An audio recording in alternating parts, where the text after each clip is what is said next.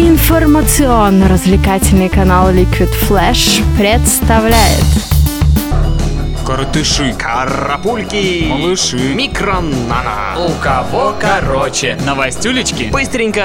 о главненьком. Ведомости культурно. Новости культуры. И начнем с новостей о достижениях различных знаменитостей. Норман Кук, более известный как Fatboy Slim, открыл свое личное прибережное кафе в родном городе Хове. Заведение является реконструкцией вегетарианского ресторанчика и называется Big Beach Cafe. Бургеры и пироги подаются там строго до 18 часов, а в ближайшем будущем ожидается появление в меню свежей рыбы и картошки фри. Напомню, Fatboy Slim уже владеет двумя ресторанами в Нью-Йорке, но делит их владение с Джей Зи и Бона. Группа Korn выпустила новую песню Love and Math, предваряющую супер-альбом The Paradigm Shift. Всего на диске будет 11 песен и 2 бонуса. А продюсером новой пластинки группы Korn выступил Дон Гилмор, ранее работавший с Linkin Park, Bullet for My Valentine и Pearl Jam.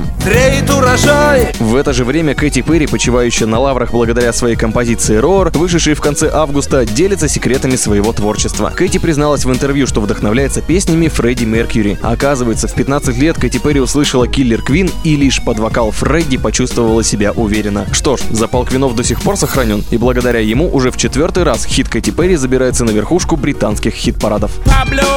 В продолжении темы британского флага не удивлю информацией о Джонни Ленноне. На чердаке участника Битлз найдена лента с интервью, в котором Леннон рассказывает про запись альбома Let It Be Говарду Смиту. Из свеженайденного материала стало известно, что для записи альбома Битлз прошли через ад, что пластинка эта странная и незаконченная, потому что не было никакого желания у музыкантов. Пленка 69 года с откровениями Леннона выставлена на аукцион за 300 долларов, но организаторы уверены, что итоговая цена может доходить до 10 тысяч.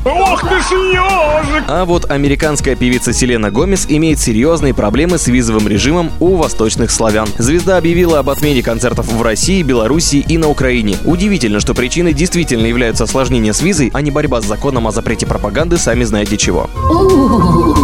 Туговато дела обстоят с Россией и у группы Bloodhound Gang. На ребят завели уголовное дело в Следственном комитете Российской Федерации. Теперь решается вопрос об объявлении музыкантов в международный розыск. Виной тому надругательство над российским флагом на концерте Бладхаундов в Одессе, когда басист пропустил бело-сине-красное полотнище через свои трусы. Видео с выступлениями стало достоянием общественности и вызвало мощный резонанс.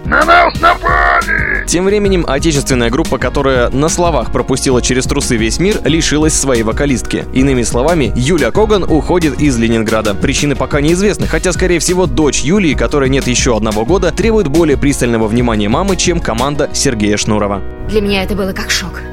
Я полностью отключилась и ничего не помню.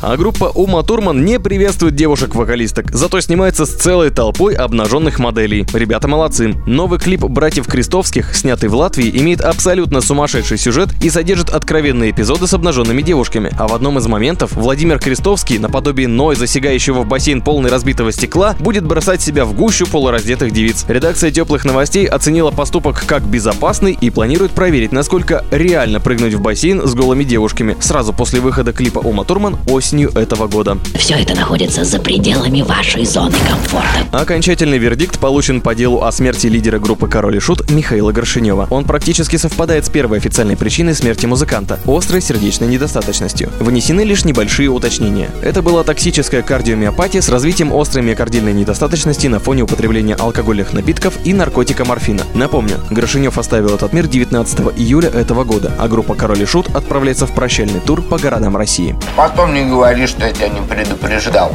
И под занавес новости литературы. Да еще какой! На русском языке выходит первая книга, посвященная группе Slayer. В основу издания легли истории журналиста Дмитрия Браува, который уже более 18 лет увлекается группой, собирает и публикует материалы, связанные с ней. Книга охватывает всю историю коллектива и включает в себя интервью, переведенные с немецкого и английского за прошедшие 20 лет. Называться она будет Slayer на алтаре успеха и выйдет тиражом всего 1000 экземпляров. Редакция теплых новостей желает вам делать отличные уникальные вещи и подписываться на нашу малотиражную группу ВКонтакте Liquid Flash. У кого короче?